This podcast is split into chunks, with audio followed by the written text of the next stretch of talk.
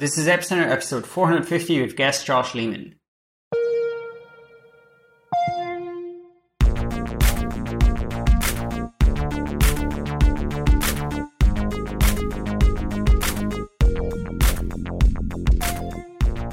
Welcome to Epicenter, the show which talks about the technologies, projects, and people driving decentralization and the global blockchain revolution. I'm Brian Crain, and today I'm speaking with Josh Lehman. He's the executive director of the Urbit Foundation. And we're going to talk a lot about, you know, what is Urbit and what it all means. But just before that, uh, a brief word from our sponsor. So first of all, we have Stake Wallet. Stake Wallet is, you know, your new favorite multi-chain mobile wallet that puts the power of Web3 at your fingertips. So with just a few taps, you can easily stake and manage your assets on over 22 different protocols, including major EVMs, L2s, and chains like Cosmos, Solana, Near, and more. They also recently integrated BNB and Harmony One staking and support for NFTs. So uh, yeah, just uh, check it out. They're also yeah adding lots of especially NFT support. So go and download Stake Wallet today on iOS and Android, or go to stakewallet.fi, and that's stake spelled like the meat. And then also Gnosis Safe, so Gnosis Safe is, you know, the leading security standard for Web3 asset management, reimagining the future of ownership and value coordination. It works basically as a multi-sig based smart contract account. It's compatible across EVM chains. It's totally programmable to give you the power to customize permissions and access, set user limits, and ensure the stealth security while doing so. It secures over 60 billion in self custody, maybe slightly lower at the moment, not sure but uh, a huge amount and caters to DAOs, uh, institutions, but also individuals. So it's uh, available on Ethereum, Polygon, uh, Optimism, BSC, Avalanche, lots of different chains. So go to gnosis-safe.io to check it out. And third of all, again, wallet, Tallyho. So Tallyho is rethinking the wallet kind of as a, like a public good. So it's like a community-owned alternative to MetaMask. Uh, they also focus a lot on like metaverse and having, uh, and, and the, the first wallet that's kind of like structured, organized as a DAO.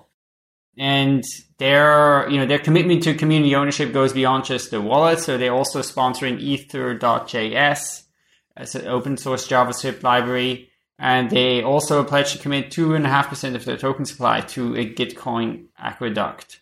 So head over to tallyho.cash. So that's T A L L Y H O dot cash to try it out. And with that, let's get into the episode. Uh, Josh, thanks so much for joining me. It's great to have you here. Yeah, thanks so much for having me. It is great to be here. Yeah, so so maybe a little bit of context here. So we're going to speak about Urbit today, and kind of the theme of this Urbit uh, of this episode is sort of you know building on Urbit. Now, we have actually done an Urbit episode before in this podcast a long time ago. It was five years ago, where Meher and I interviewed uh, Galen, uh, who is the CEO of of Tlon, which is sort of it's been the main company building Urbit. Uh, so go check out that episode. It's actually still pretty current. I you know re-listened to it recently, and it's kind of it's all still, all, you know, it's all pretty uh, pretty accurate, you know, because uh, Urbit has actually been sort of conceived a long time ago, and so a lot of the fundamental architecture is, is unchanged, and they're just sort of slowly moving along. It has not pivoted. Yeah, has not pivoted yeah. exactly, not pivoted. And so I have become, I mean, I've been interested, I guess, in Urbit since then, so for about five years, but then more recently become uh, much more interested because I just felt like it went from this abstract thing to something, okay, there's actually a lot of activity, progress, felt like it was going somewhere and going to some place that's exciting. And, um, and then Josh here, uh, yeah, so Josh is at the Urbit Foundation, but maybe we can, we can just uh, hand over to you at this point. Tell us a little bit about yourself. You know, who are you and how did you get involved in this Urbit thing? Yeah, so I'm Josh. Um, I head up the Urbit Foundation, which is a new entity as of this year. Um, unlike a lot of projects in the space, Urbit started first with a for-profit company that worked on the project for a long time and spin off spun off the foundation much later after kind of a long incubation period and um, a good amount of watching the space to figure out how to best do a foundation and what it should do. Uh, my background's in software development. Um, I did a series of startups in the San Francisco Bay Area. Um, they all, you know, eventually didn't make it, but they took progressively longer to not make it. Um, learned a lot from doing that. Built a lot of technology myself as a solo founder, always at first and eventually with a team. Um, and I spent a lot of time just kind of in the trenches of classic Web two programming, uh, building technology. Um, I started my involvement with Urbit started as just an enthusiast. I heard about it on Hacker News, which is how a lot of people heard about a lot of things back in the day. Maybe they still do. And uh, whatever it was, I had no clue, but it was certainly really interesting. And someone had spent a lot of time naming things, and it seemed like a, you know, it was serious in a different way than than a lot of things were that I was familiar with. But I didn't quite get it, and it took a few years. I think until about late 2016, early 2017, to when I finally really understood the project because they put some time into explaining it in this like 10 minute long video interview with Galen and, and Curtis. And I started going to meetups because they had these in the Bay Area, and I became absolutely fascinated with it because it was stupidly ambitious. You know, I was always into functional programming, had been since college, and I built most of the technology I worked on in Clojure because I had a hard time grokking Haskell. Clojure made a lot of sense to me. And I always, you know, I loved functional programming, but I was not really, you know, like the thing that blew my mind about Urbit was that it was actually a functional computer, an entire stack built around those ideas. And so, uh, what first drew me to it was that it was as a technologist, as a programming language, and a stack. Uh, but this was in 2017 at a time when Urbit was barely usable. You know, it existed; it had existed since 2013 as a you know real piece of software you could run, uh, but not for anything useful, really. And so I stayed involved with the project, talking to the various people that uh, were working on it that I met at these meetups, like Galen and Ted, uh, over the course of, I guess, until 2020. So about three years as I was working on this other startup. And in 2020, uh, I got really into it again and decided to plunge a little bit more fully into the ecosystem as I, you know, found myself increasingly impressed by what these guys had built, that they'd taken this crazy idea to reinvent all of computing. You know, who would do that? Uh, and they actually did it and started building real products on it. And it was at that point that, you know, the stars aligned for me and I got to make the plunge into working on it full time. Cool. I, I think you sort of like touched on, you know, you mentioned like a few things before. Right? You mentioned like functional computer, reinvent computing but like most people listening to this podcast, they will not have heard of Urbit at all, probably, or maybe they heard like they heard about it and were very confused by it. That's a very common one. yeah, maybe the some of the people have heard about it and confused. Most many people will not have heard about it at all. Uh, so, yeah, can you explain what is Urbit and what is the vision of Urbit? What is it trying to accomplish? Yeah, to start, and maybe relevant for this crowd, Urbit is not a blockchain. Uh, it makes use of a blockchain, which it did as of 2019. Uh, but that's you know probably not the most fundamental component of it. What Urbit is is the recreation of personal computing, uh, sort of as imagined at the you know turn of the 90s when the internet was becoming a thing and there was this dream that people would be running all of their own software on servers and connecting peer to peer with one another. You know, that was the mentality of of the you know, the early pioneers of the internet. And obviously it morphed into something very different.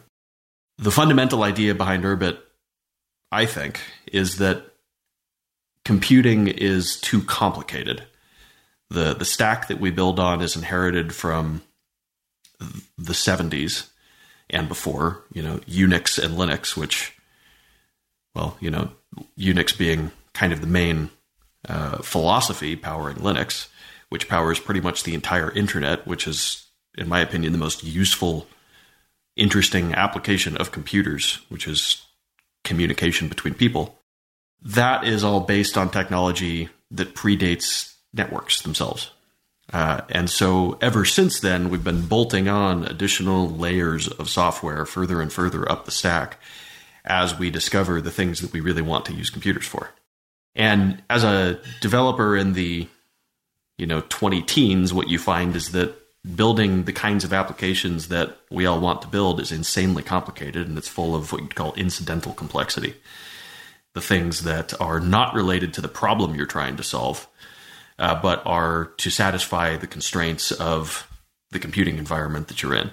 So you need to build authentication, you need to deal with databases, you need to deal with security, and a bunch more. The fundamental idea, you know, returning to Urbit is if you could redesign computing to be, you know, from the present, looking back in time and going, this is actually what we want to use computers for is communication with other human beings.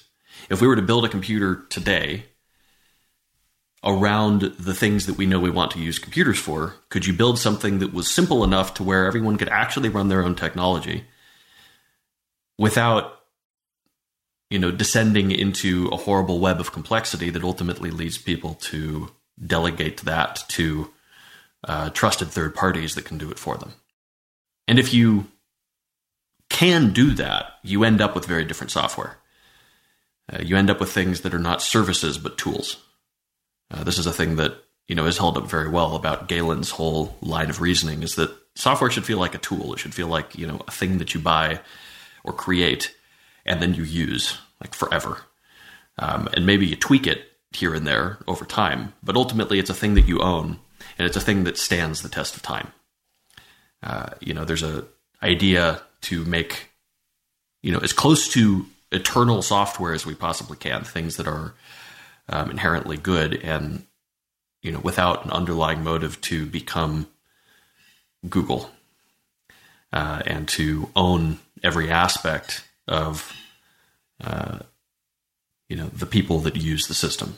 Uh, so, yeah, that's that's really what it's aspiring to be is is a system in which a group of people, ideally everybody, runs their own infrastructure and runs the tools that they need to communicate with the people they need to communicate with, and they are very much using a proper bicycle for the mind, something that isn't trying to harvest their attention um, for various forms of profits.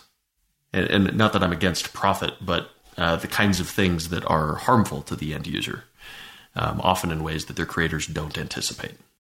Now, that's kind of a you know philosophical pitch. What this thing actually is, it's a new computing stack. It's like you go back to the 1970s, you you start over from scratch with what a computer should be, from assembly language on up to a higher level language, on up to an operating system that uses those stacks. Um, that's you know, like I mentioned earlier, that's an absurd thing to imagine doing these days. Nobody goes and says, well, let me just, you know, start over at assembly language and build a new computing environment. Uh, because that's just a huge challenge. Well, that's what Urbit set out to do, and that they actually did, and that you can now run software on top of. Yeah, I think that is one of the things that's sort of more, uh, actually particularly striking about the Urbit thing, which kind of makes sense if you understand like the scale of the ambition is also sort of the history of the project and just like how long uh, this has been going. Yeah, it's like 20 years. Yeah, can you talk a little bit about sort of what, yeah, what is the history of Urbit been? So I can I can talk about it imperfectly because I wasn't there in the early days, uh, but you know I've I've had a lot of the lore passed down from me through to me through being around all these people. But um, as legend would have it, the project started in about 2002 um, as the personal project of a guy named Curtis Yarvin. Um, much has been said about him. I'm not going to say too much. He worked on this as a personal project and as an idea from about, you know, something that there aren't any public records of until around, you know, screw up the year. I think it was 2010 or 11. There was a Moron Lab, was a site he ran, um, blog post um, that introduced the concept of Urbit. And uh, the dark, you know, the those early period when it was kind of an idea in his mind to when it became public uh, was, you know, seven or eight years. At about the time that you imagine Bitcoin was being created. Don't really know exactly how long that was being worked on, but probably over a similar stretch. Um, it was, you know, announced to the world at about the same time, and it existed as a, you know, complete, although, you know, not very good working system in 2012, 2013, somewhere in there. And that's when Curtis took that idea and said, you know, I need to, in order to actually build this thing, I'm going to need to recruit a team and I'm going to need to raise some money. And he went out and founded a company called Tlon uh, with with uh, Galen, uh, who became his co-founder shortly thereafter. Um, and the two of them worked on Tlon from now from then until the present. And Tlon, you know, the idea was that you know there, there's kind of two models that Eric S. Raymond outlined in like an early '90s paper um, called "The Cathedral and the Bazaar," where there's these two models for for building software. You have the cathedral, which is the top down hierarchical. There is a singular point with a vision, and everything stems from that and defines a software system by design. And then you have the bazaar, which is sort of the Linux model of open source, where you have a group of people who build something collectively um, on merit. And you end up with very different kinds of architectures. You know, the cathedral is very much you know, rigid and hierarchical and highly specific, and the bazaar is sort of organic and amorphous and you know full of all kinds of different outgrowths. Um, and both are very good. Um, both both can be not good. Also, they're just two two models. And the idea with Urbit was, you know, for this system to come to exist, it has to start as a cathedral. It's very much a you know, it, it has a singular vision and a, a, take on the world that has to be defined and done in a setting that gives the creators more or less complete control over that vision. Until which point that that vision is sufficiently solidified and communicable to a wider audience, the principles of the system are defined, and at that point, morphing into a bazaar model is is a good thing. So Tlon was that cathedral uh, that would, you know, sort of give birth to the project. And over that period of time, you know, Urbit gained something of a a reputation as being sort of hostile to open source. That's why uh, they were really not trying to harness open source until a point at which the system was solid enough. Um, that time started happening in about 2020, uh, maybe a little bit before, um, which is about when I showed up. And that was when Tlon was beginning to realize this is the time to begin figuring out how to transition this from being our project and our vision to something that is more widely held by a community and eventually an ecosystem. Over a lot of that time, the technical you know the, the the work that had to happen was that Urbit had to go from something that was an MVP to something that you know really embodied its own principles. And at a bare minimum, it needed to work. You know, like it needed to be a thing that you know you didn't have to do what we call a network breach on every couple of months, uh, which used to happen. That's where you basically reset the entire mainnet uh, to to zero, and everyone must start over from scratch with all of their data blown out. You know. Um, it's like a you know, like a test net that you can just blow out. And that was the state of things. And it was resetting every few months, which made it very hard to actually use it for anything real. And it was horribly inefficient. And the design of the veins, the parts of the kernel, was not really fleshed out. Um, so there was a lot of churn of the code base, which made it very hard to accept open source contributions, even though the code was open source, because you often have you know sweeping design decisions being made that blow out the you know an entire way of doing things that aren't really communicated to anyone. Um, that's you know we're now at this point where that's all changing. Yeah, no, I think this is a good uh, a good description. I think a good description of both the history a bit and and sort of where it's at yeah, I do. I do think. I mean, yeah, who knows what Satoshi did, right? In like how long he was working on this thing until like it kind of came out. But definitely, yeah, you can imagine something like that, right? Probably like I think, I think it's a sort of a fascinating thing, right? After some person spent like eight years or just like in a solitary pondering of this crazy idea. Yeah, just in a rapture with an idea, you know, and yeah, it's it's a long period of time to be working on a thing alone. What is uh, like you mentioned a bunch of stuff, right? You mentioned sort of the you know the release of this initial Urbit system in you know 2012, and then getting to the point where okay, it is more is more something that's like okay, solid, right? And it's going to be kind of like this. But can you talk a little bit more about you know where's Urbit today? Like what has what's the current state of you know of, of the system? Yeah, totally. And let me uh, let me start that by kind of speed running some of the major things that I've been present for over the last couple of years that uh, maybe last three that started to make it really solid and get us to where we are today. And I think one of those big ones, which was about a year before I came on to you know really devoting my energy to the project, was in 2019 when they went on chain. Um, prior to that, Urbit's address space model was stored in a text file on in a GitHub repo. Uh, there was always this idea that okay, there needs to be people that cryptographically own parts of the Urbit address space, um, but we don't have a system for that. Actually, uh, I think that's maybe something that's uh, worth explaining. What is Urbit address space? Yeah, so you know, Urbit address space is the it's the network topology. Um, we have names for for these. You know, a running Urbit node is called a ship, and there are multiple classes of ship. Uh, the ones that are important to really talk about for this conversation are galaxies, stars, and planets. Um, galaxies you can think of kind of like root DNS nodes. Uh, they are able to spawn stars, which are other infrastructure nodes. They perform peer discovery and packet routing because this is this is sort of one of the problems you have with a peer-to-peer network is ultimately you need to be able to establish connection with people throughout the world.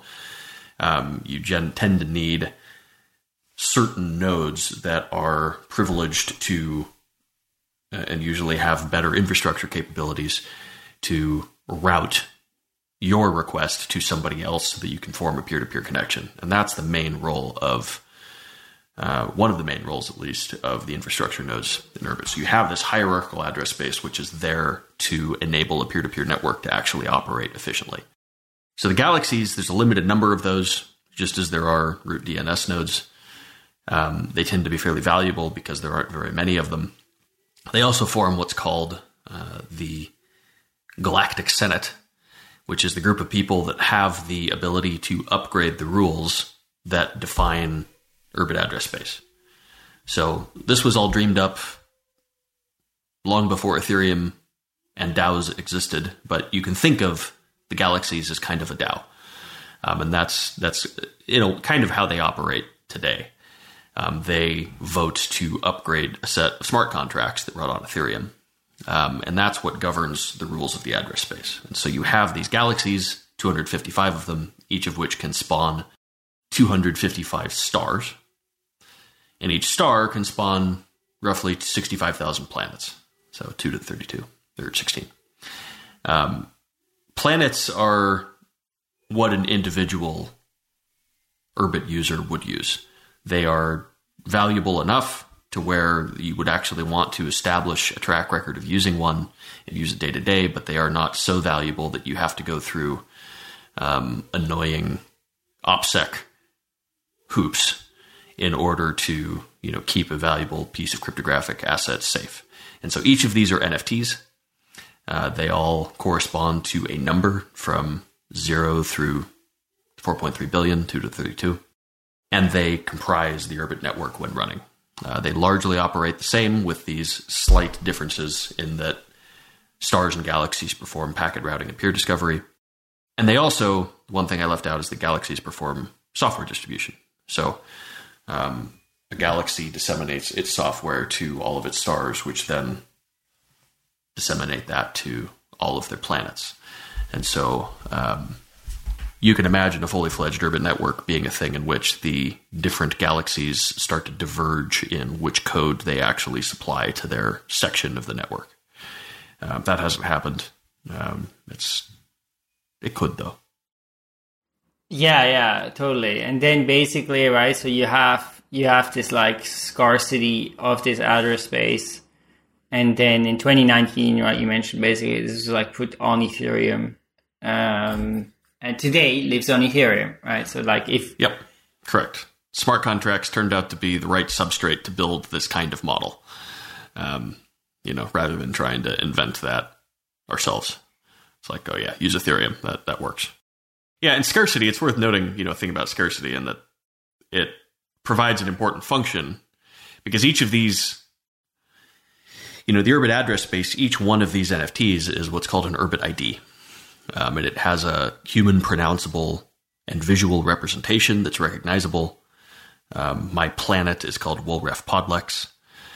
Uh, you can, you know, it sounds weird, but eventually you get used to it. And because you can pronounce it, it becomes a name of sorts. And that's what you use when you run any software on the Urbit network to communicate with other people. You know, it's like your domain name and IP address rolled into one and persistent, or like your ENS name, you know, is maybe a, a good way to think about it for this crowd.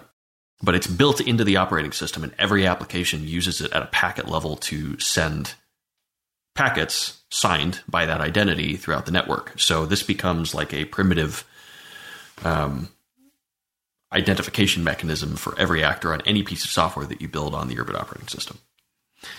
Um, and that's really like the key important thing to get from Urbit address space is that there's a, a finite number of those, and their scarcity is what makes them valuable and makes it so that Urbit creates high trust communities because your reputation is valuable. Um, you had to pay something to obtain that NFT and communicate with people. Um, and if you do anything malicious, it will destroy the value of that in other people's eyes, and uh, you know ultimately not work out very well for you. So you mentioned, uh, I think this you know big event uh, or, or, this big change that kind of came with Urbit, which was distribution of software right? So you know, basically, people can can write applications, sort of like Urbit applications. Yep. But can you explain like what are Urbit applications and, and how do they differ from, let's say, uh, an application that let's say an iPhone application or maybe uh, a, a DApp, like let's say an Ethereum decentralized application. So, w- w- yeah, what, what are the differences? Yeah, that's a great question. Um, so an Urbit application is server side uh, primarily. Um, it can, of course, have any number of interfaces. You can interface with an Urbit application over an iPhone app or over a command line, over a web interface. Um, but the Urbit part of it is something that runs server side. But the key thing is that it's your server. And so, you know, when you run an Urbit application, you're running it on your own node. Um, and so that is your own personal cloud server. It is, you know, an Urbit application is, you know, the technical name for it would be what's called a desk, which is like a, a package of code. The main unit of code in there is what's called an agent. And this is like a long running process. Um, you can think about it like a, you know, kind of like a web server or some service that would run on, say, Linux. Uh, we call them agents and they have a specific interface for accepting information, uh, allowing you to read information out of them, um, and subscribe to certain paths that will produce updates over time. Um, so I think the, the key things about an Urbit application that are important to, to get are, you know, any application you build, like I was mentioning before, has authentication and authorization baked into it. Uh, every packet that you send is is bound to an identity. So you're not building authentication systems into an Urbit application. Um, every application has the ability to talk to any other application, whether that's running on your ship or any other person's Urbit node or ship. Uh, same thing. That you know, Urbit defines this peer-to-peer network that allows these applications to talk to one another, and all the information exchanged over that network is typed. uh, this is kind of this is kind of cool. Um, you don't need to go and read developer documentation for you know what someone's JSON API is, and then program against it and get everything just right because either you can send information or you can't because it satisfies the type system or not. You know, so the whole network and peer to peer, the whole peer to peer network is statically typed, and so when you build an Urbit application that can talk to any other person's application, you you can also distribute that peer to peer. So if I build something, anyone else can get it directly from me. So every Urbit node is its own app store or at least can be, uh, where those are things that you build rather than submitting them to, say, Apple's App Store with an iOS app or the Chrome Web Store for a web extension or some third parties, uh, you know, gated, moderated, um, you know, distribution mechanism. Uh, the applications are distributed peer to peer themselves, and that means that every person running an Urbit application is running a full version of it. Urbit is also an ACID database, meaning all of the in you know the, the the data that an application needs to run is stored on that ship with transactional semantics. So I don't need databases either. So ultimately, an Urbit app is like a it's a server side application that you do not have to build authentication into. You do not need to deploy a database to because Urbit already is one, and a peer to peer network with static typing all of that baked in. So, what do these tend to look like in practice? Well, uh, Urbit can also serve web pages. So, you can serve your own website that talks to any, you know, a, a number of agents um, packaged into a desk Urbit application. Um, and so you have a web interface for talking to your own private server. And that can also talk to other people. So there's all kinds of applications you can build with this. Anything social. Um, the current, you know, kind of predominant use case is a Discord like groups application where you can form groups of people and you can create chat channels, notebooks, link collections, share information with people. Uh, there's a variety of other things that have been built as well. And I think the thing that Urbit particularly excels at is any kind of application that networks with other people. Um, how this differs from a DApp is that you have off-chain state. You know, this is one of the big problems of of DApps is that you know if you if you need to do anything other than display information on a blockchain, you have two options. You store that information in local storage, or you store it in some other centralized service. Um, and both of those are a problem. You can also store it on a blockchain, but then you have to pay a bunch of money to store it. And there's all kinds of data that you really just don't want to have to put on a blockchain because it's just not important enough and it's only yours. You know, it's your private settings or configuration. Gnosis Safe is a great example of this, where you know your all the metadata associated with your safes is stored in local storage. So if you ever want to use a different browser, then well, you kind of have to re-upload your safes and at least the information that identifies them at what they at what as what they are and when you sign a transaction, you're relying on a service that Gnosis runs in order to shuttle those partially signed transactions back and forth. Um, an Urbit application would send things directly to the other people that you are trying to talk to and would store all of your information, your annotations and metadata about information on a blockchain on itself, which is private and only yours and not shared with any third party.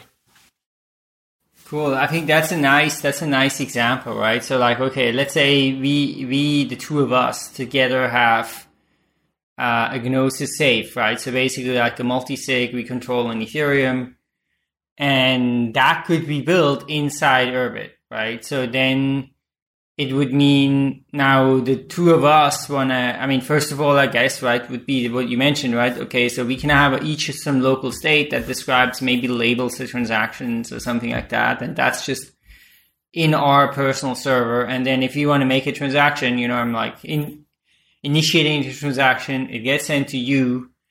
Uh, via the Urbit PHP network, you know, you can you can sign the other side and then like broadcast it, and then it's live, right? Which is doesn't work like that today in Ethereum, right? Because I guess today in Ethereum, people access this via, you know, like the web browser and you know, then it's maybe in this local cache, I guess, like what you said. Yeah, or, they, they need they need a way, you know, in Gnosis Safe, if you and I have a multi-sig, when I sign a transaction, all I'm doing is, you know, I'm not putting anything on the chain yet.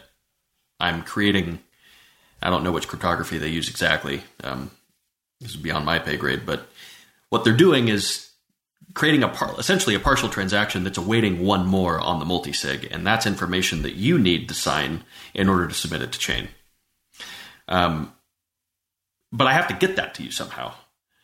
And the way I get that to you, if you're using Gnosis Safe, is through a service that Gnosis runs that indexes all of the multi-sig addresses along with their recipients, so it knows that when my address signs this transaction, it looks up the other addresses that are on that multi-sig and says, okay, I need to actually provide this information to the other people that are accessing the Gnosis Safe client through those addresses. So your the network routing is through Gnosis, and if that service goes down, then you can't use Gnosis Safe anymore. It is not actually a decentralized application. Yeah, yeah. So maybe you can go a little bit more into uh, like, like so. Okay, we have Gnosis Safe as an example, right? I think it's a nice example. But like for most people, they're like, okay, but why do I care? Like, why would I want to use like an Urbit application? Like, what's the great benefit for the sort of normal user of you know web applications or the, or the internet today? So I'll go come at that a couple different ways. Like, yeah, a lot of normal users don't really care that they own their information. Um, they just want the thing to work, right? Um, some people do care that they actually own their information. And a lot of people that do care have noticed that when you own your information and you own the tools you're using, it changes your behavior on the network. Right? When you know that you're using a network in which every person participating is responsible for being there themselves, running their own infrastructure, and communicating with one another, uh, it sort of changes the social dynamics.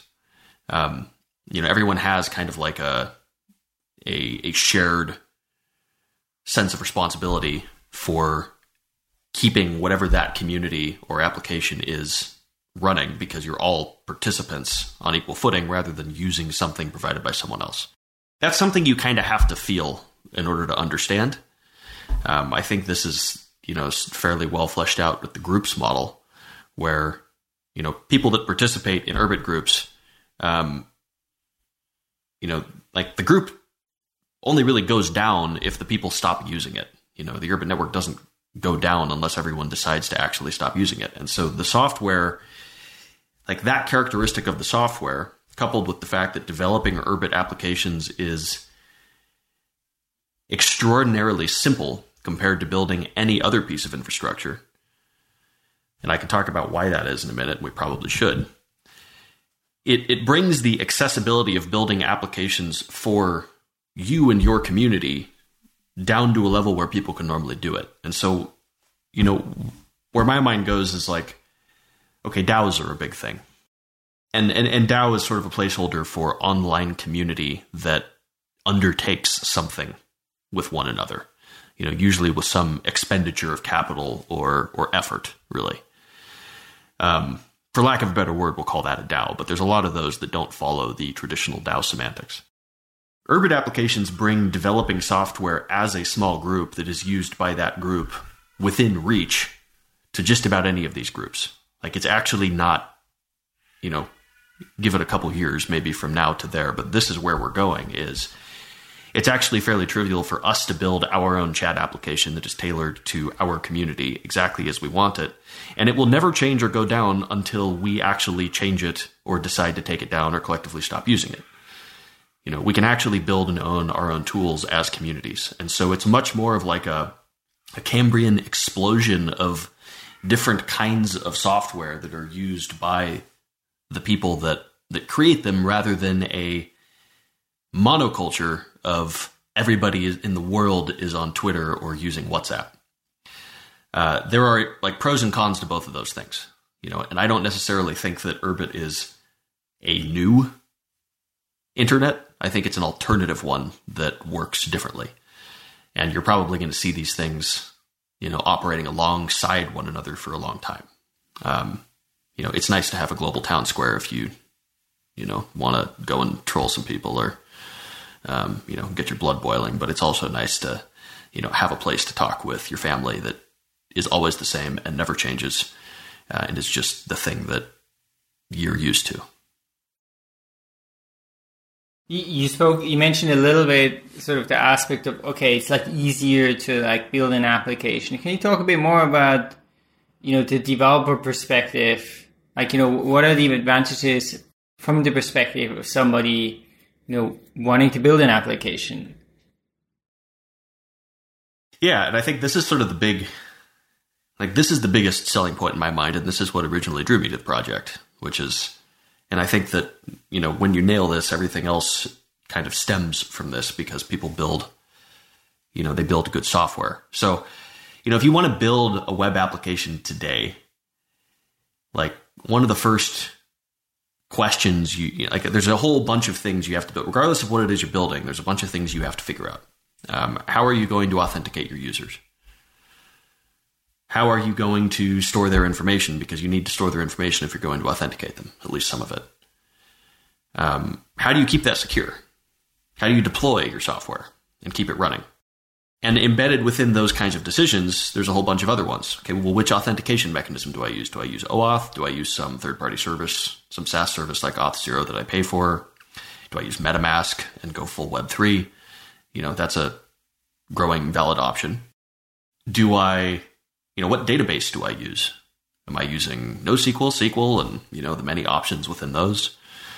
How do I keep this information secure? Which you do have to keep secure if you're storing information for other people, right? And this is still your option if you want to build any kind of social networked application. You're going to have to build it in some way where someone is responsible for maintaining the infrastructure that stores user data and relays information back and forth to people, even if it's Gnosis safe and those are just signatures. You have to answer all those questions and a bunch more, right? It doesn't really stop there.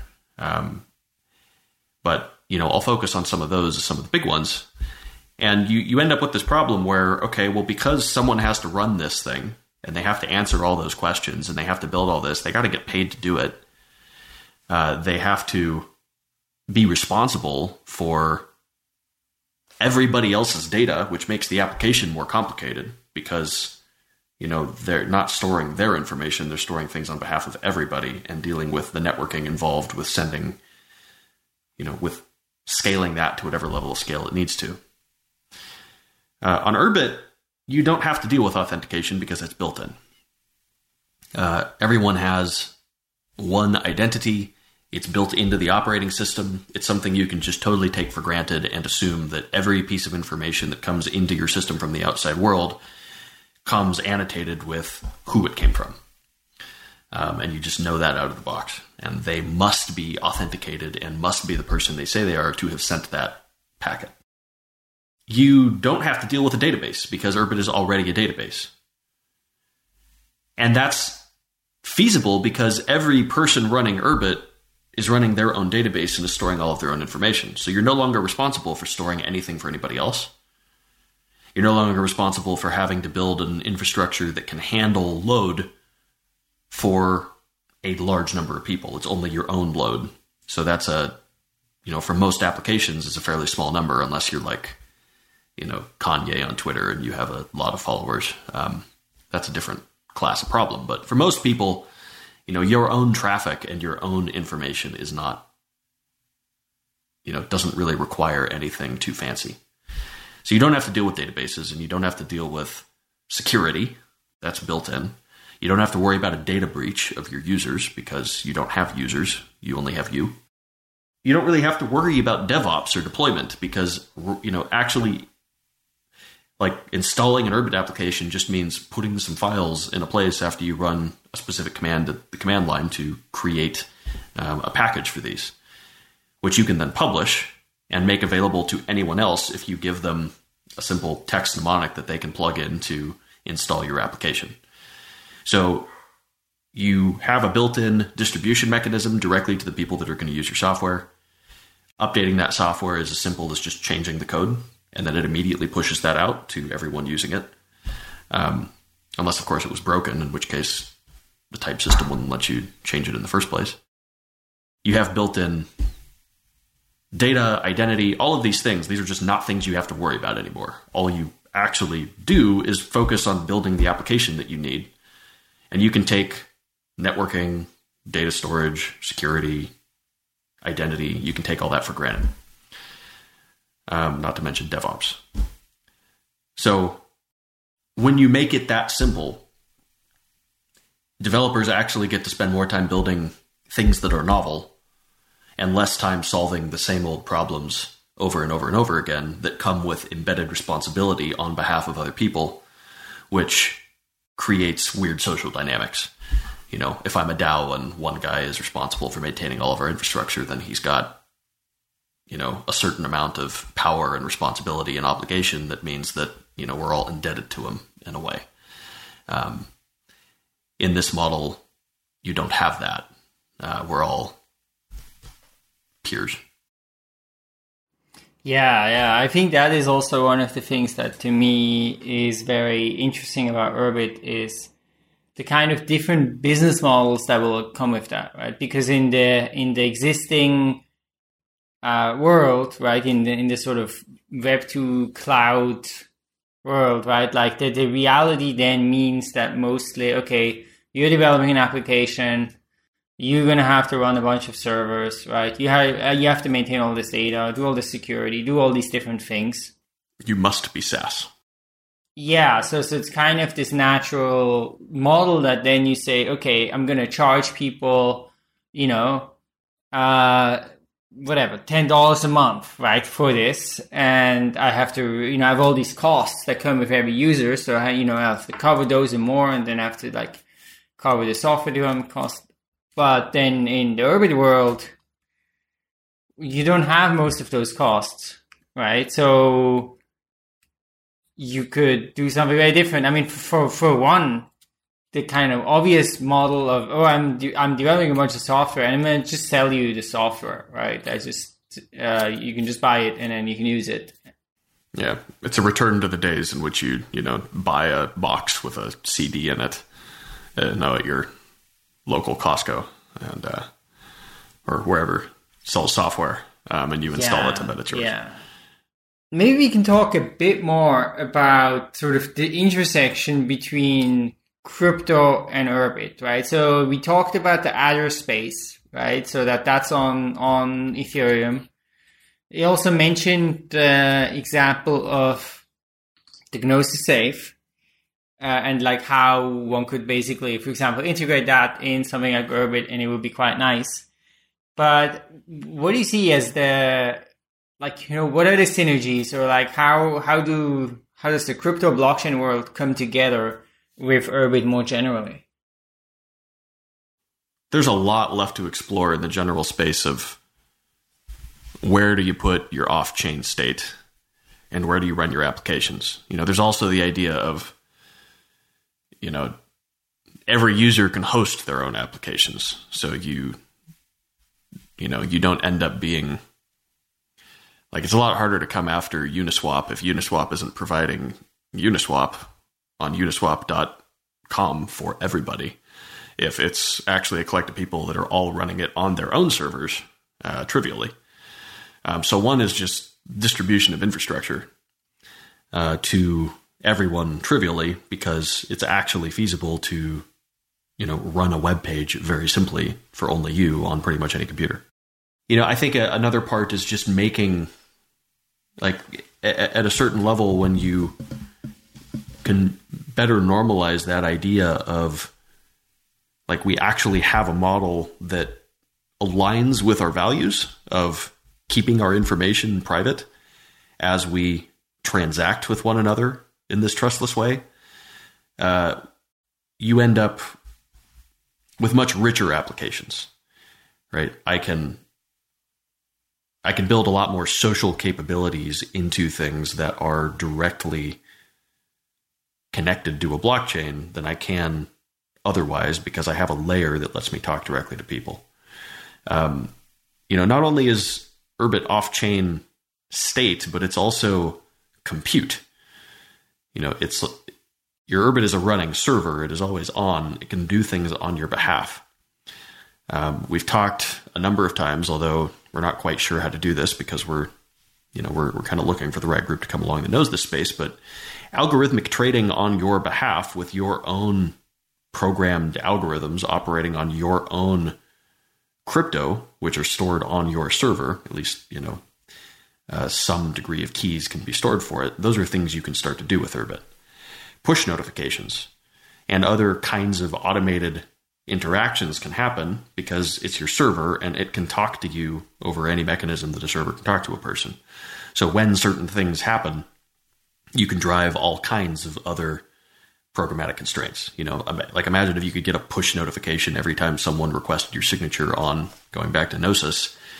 You know, you've actually got something there waiting for you, and I don't have to use some other mechanism like Signal to tell you that you need to go and sign this thing. Um, instead, it's something coming directly from the Urbit Gnosis Safe application that, upon clicking, takes you directly to a place where you can actually sign the transaction and view it or interact with it.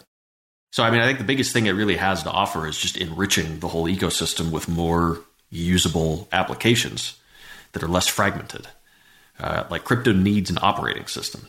Um, it needs something that isn't just a set of disparate tools built into web pages uh, with, you know, augmented with centralized services behind the scenes of whatever company is providing the thing. Um, which they, you know, like to Gnosis's credit, they've built it in such a way that they really don't know anything about you when you're using this, and that's good. But they're still up against the fact that they have to maintain this service, or Gnosis Safe doesn't work. Um, and because they don't have a model in which you know they can build an application that does know things about you but without the company gnosis knowing things about you they're handicapped in terms of the amount of like the the quality of experience that they can deliver you you know they can't give you the ability to annotate your own transactions with private information that is meaningful to you that you don't want to share with some other company like you know you can't annotate your address book with information about the people that you're transacting with and which addresses are associated to whom without giving that to some other company um, and they can't send you push notifications because they would have to have enough information about you in order to send that notification in the first place, and they don't want that. So there's just kind of like this global limit to usability that is placed on the crypto ecosystem as a whole until they have a platform to build applications that doesn't involve some major compromise in integrity of what the whole thing stands for. Um, Urbit can deliver that. Fantastic. So let, us talk a little bit about sort of you know the larger ecosystems. Like you mentioned in the beginning, right? So there was like Tlon uh, for a long time as this you know main company that was developing you know the cathedral, but now we're moving to this world of the bazaar, right? Where there's like lots of things going on. So you know what are what are the most exciting things that are happening in the Urbit ecosystem? One company there's a couple to talk. I, I Tlon's doing some exciting things still, but I'm going to save them for you know for the end uh, because we talk about them a lot. Um, Holium, Holium.com. They are a group that started building on Urbit the beginning of this year. They were previously trying to build their product on Polkadot, but quickly realized that the whole off-chain state and lack of you know, that blockchains couldn't solve everything and they needed something else. And they, you know, the team there, um, led by this guy named Trent, discovered Urbit and realized that it actually solved a lot of their problems. And what they want to build is a unified computing environment, a space that is collaborative uh, for DAOs. The idea is, you know, okay, I've got my group of people and there's a bunch of things that we want to do, very much like we do on Discord, right? We want to be able to talk with one another. Uh, we want to be able to, you know, and, and talk to one another over text, over video chat, over audio, a variety of different ways. Um, we want to be able to, like, and, and this is one of the things that I haven't seen, you know, they're they're heavily in the works on, but I can only kind of imagine. But they're building what feels like a desktop environment in which each DAO defines its own space with its own software that it runs. It's customized, its look and feel.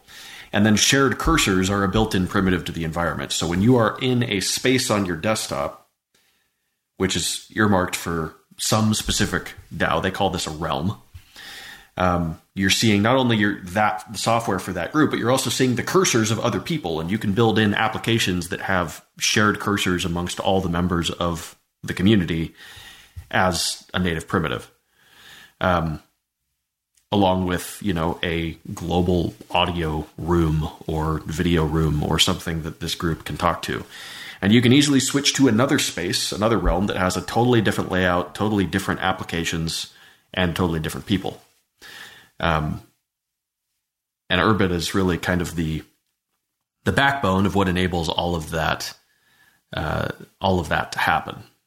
Um, there's a little more to it. Also, you know, when you instantiate a realm, you can do so with whatever you know governance rules you want, um, and uh, you can tokenize it as well immediately if you so choose.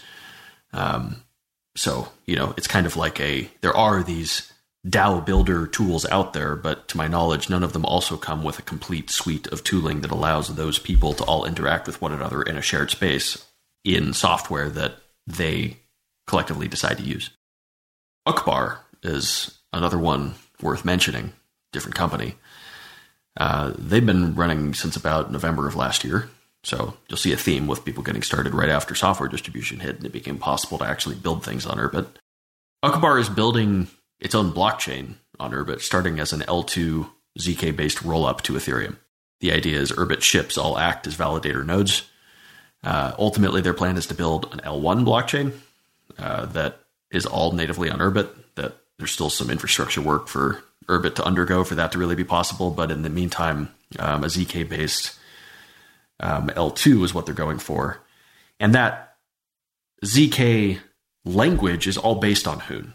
Um, you know, the, the fundamental the assembly language of Urbit, you might say, is called Nock.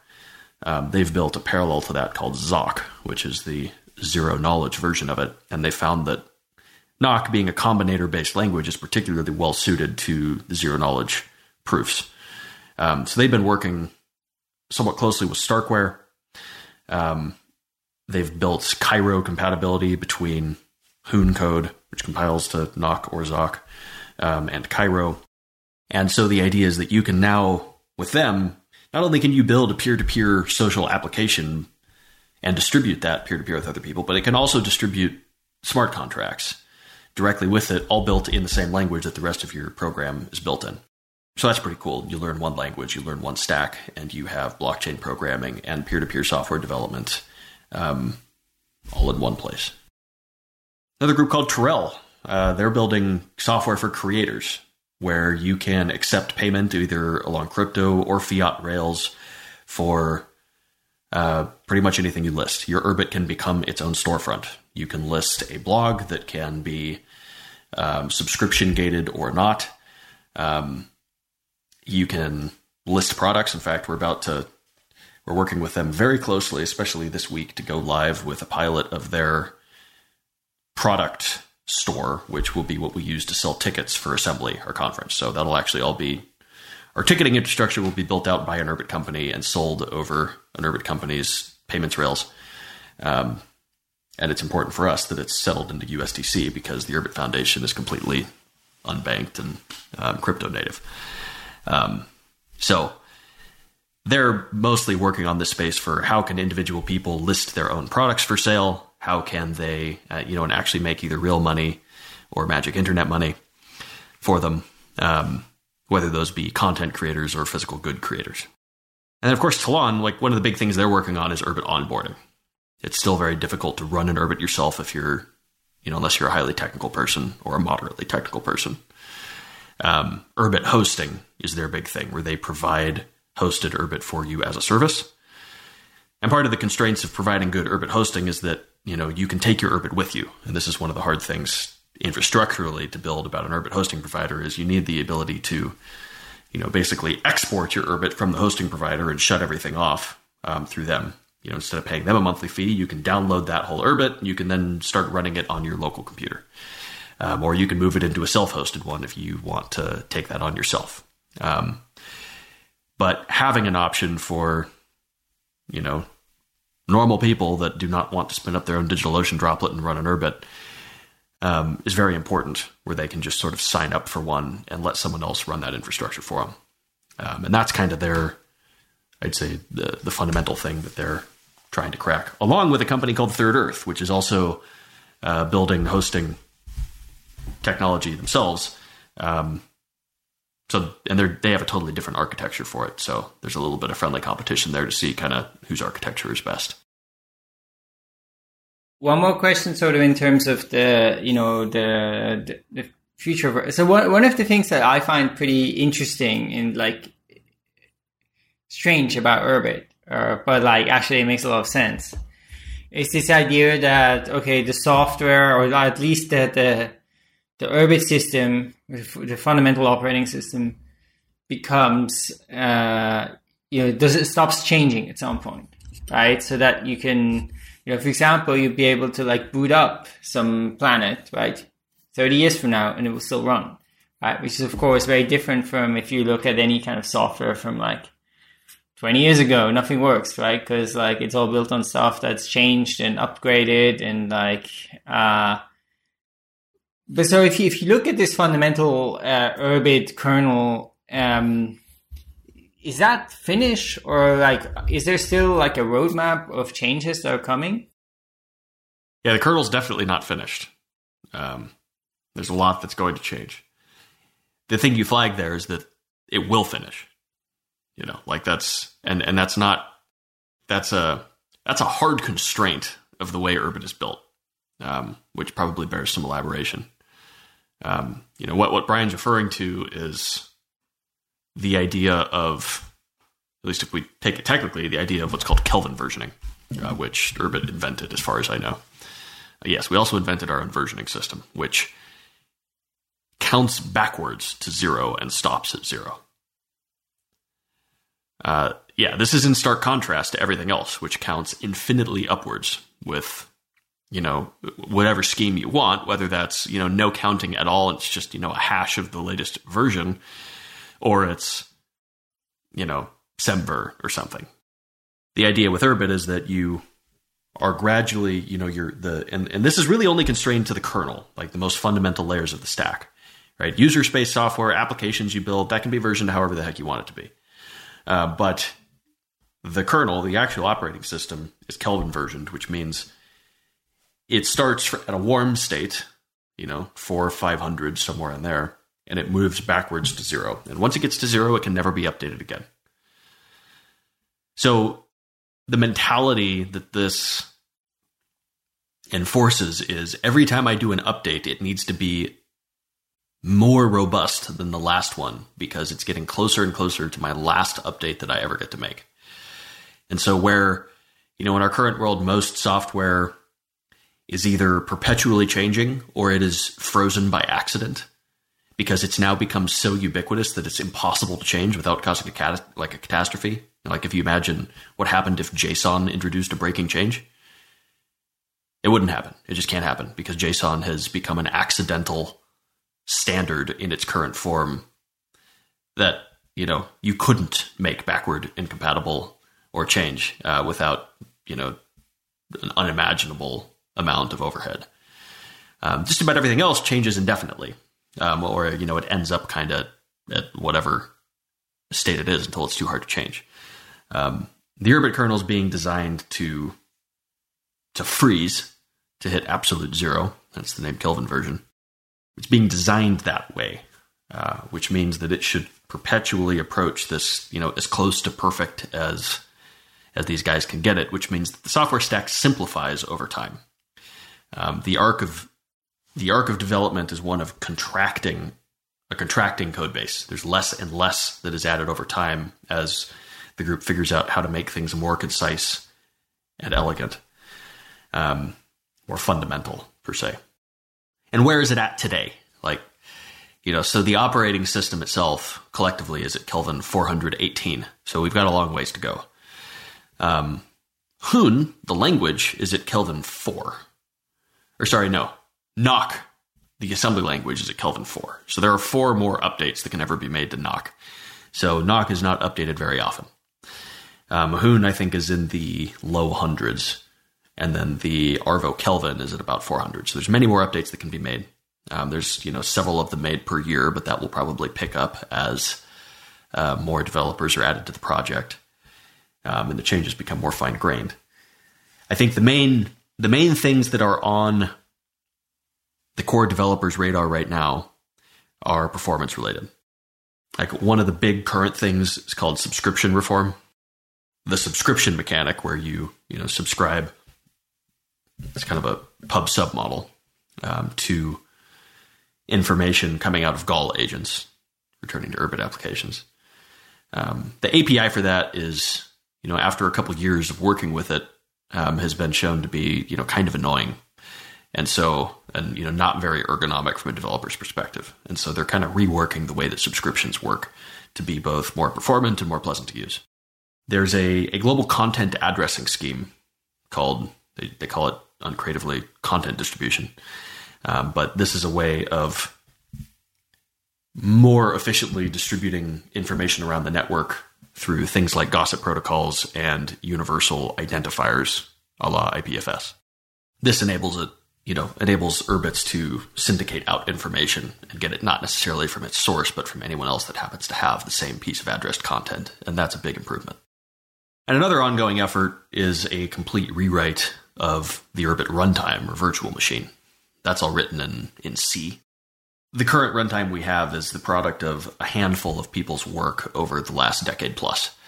Um, and it's, you know, it's pretty good, but it's amazing that it is as good as it is given, you know, how little resources have been put into it. And there's currently an effort to kind of re architect the entire way that that works, which will uh, fix a lot of major performance constraints around the uh, like the storage limit. Back when Urbit was first built, it was built as a 32-bit system, so there's a limit to you can only have two gigs of data in an Urbit. Um, that's one of the things that is going to change, which enables the storage of much larger files um, on your ship, constrained only by the underlying disk space. Um, as well as just the general performance of the system through a different architecture uh, making the Ames network, the peer-to-peer network, it's called Ames, um, making it much more performant. Past that, uh, developer experience needs to be greatly improved. You know, the fundamentals are there, but the day-to-day um, can still be a little bit rough. There's a lot of work that needs to happen to the terminal, which is close to, to coming out. We did a developer call on that last week um, with Palfun Foslup sort of showing off the latest work on the terminal um, permissions and security. There's a little bit more, probably a lot more auditing that needs to go into the underlying security model um, and permissioning between applications model on a given ship. That's that's kind of the stuff that's in in the immediate sights right now, um, and that that's probably going to span the next year year and a half. But we're definitely like a lot of the major problems. You know, the, the main things like Ames actually working um, and you know an identity system really working and being scalable.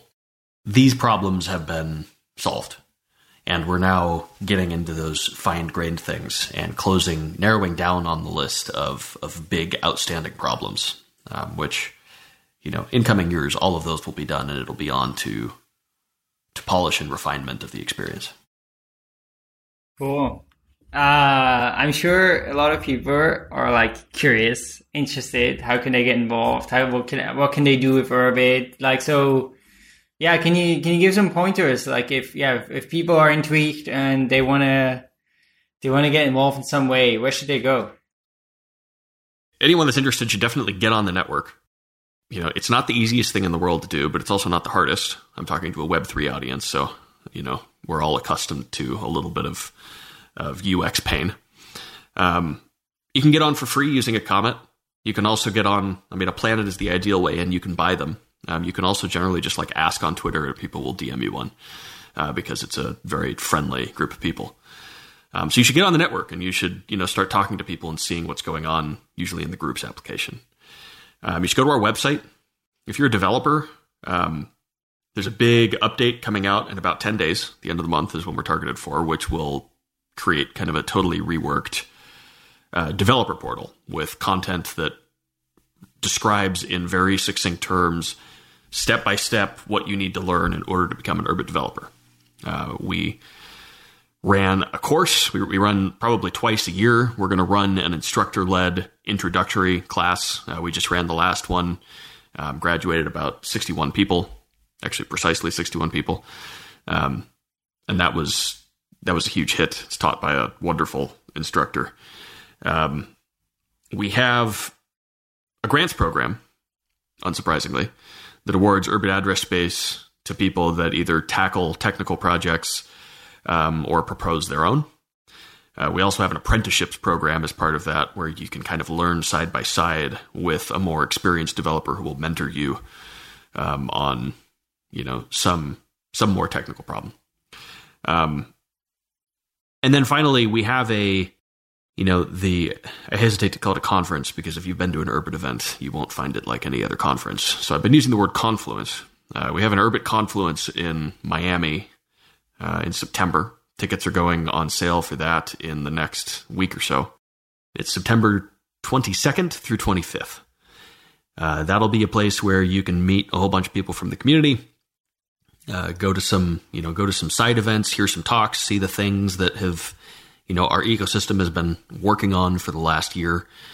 Um, there'll be a lot of launches there, uh, and a lot of people with a lot of energy that will be very happy to um, meet you and get you involved in whatever their project is. Um, things are very word of mouth on Urbit, so being on the network and talking to people is how most of the work gets done um, through you know direct relationships. We're running a hackathon that culminates at assembly. The winning four teams present and will be you know voted on as prize winner by the audience using an Urbit application that Holium produced called Ballot. Um, and that group will win, you know, a handful of stars uh, for the best thing they do. And you have two months. So, um, App School Live, the class that teaches you how to become an application developer, it does have some prerequisites. So you, you know, you've got a few weeks before that starts. So, um, you know, start reading the docs for sure on urbit.org. Um, that kicks off September July 12th. The hackathon starts a couple weeks later, culminates at assembly. So if you're a developer, you're listening to this, you want to get involved, now is a really great time. Um, and you can always reach me at josh at urbit.org or Wolref Podlex on the network. Cool. Thanks so much, Josh. It was really great to have you on. Uh, you know, I'm super excited about Urbit. I'm definitely going to be at assembly. Uh, and, you know, um, I've been, you know, probably very, speaking very much, yeah, absolutely. And I've been very much enjoying, you know, diving into Urbit and super excited about what's there to come for for the network and for the project. So thanks so much for coming on, and I'm excited to for our listeners to kind of get an update on Urbit, and I'm sure some of them will, you know, check it out and uh, get more involved as well. Absolutely, yeah. Thanks so much for having me. This has been a lot of fun, and. uh you know, enjoy it. I'm looking forward to seeing you at assembly. Thank you for joining us on this week's episode. We release new episodes every week. You can find and subscribe to the show on iTunes, Spotify, YouTube, SoundCloud, or wherever you listen to podcasts. And if you have a Google Home or Alexa device, you can tell it to listen to the latest episode of the Epicenter podcast. Go to epicenter.tv slash subscribe for a full list of places where you can watch and listen. And while you're there, be sure to sign up for the newsletter so you get new episodes in your inbox as they're released. If you want to interact with us, guests, or other podcast listeners, you can follow us on Twitter. And please leave us a review on iTunes. It helps people find the show, and we're always happy to read them. So thanks so much, and we look forward to being back next week.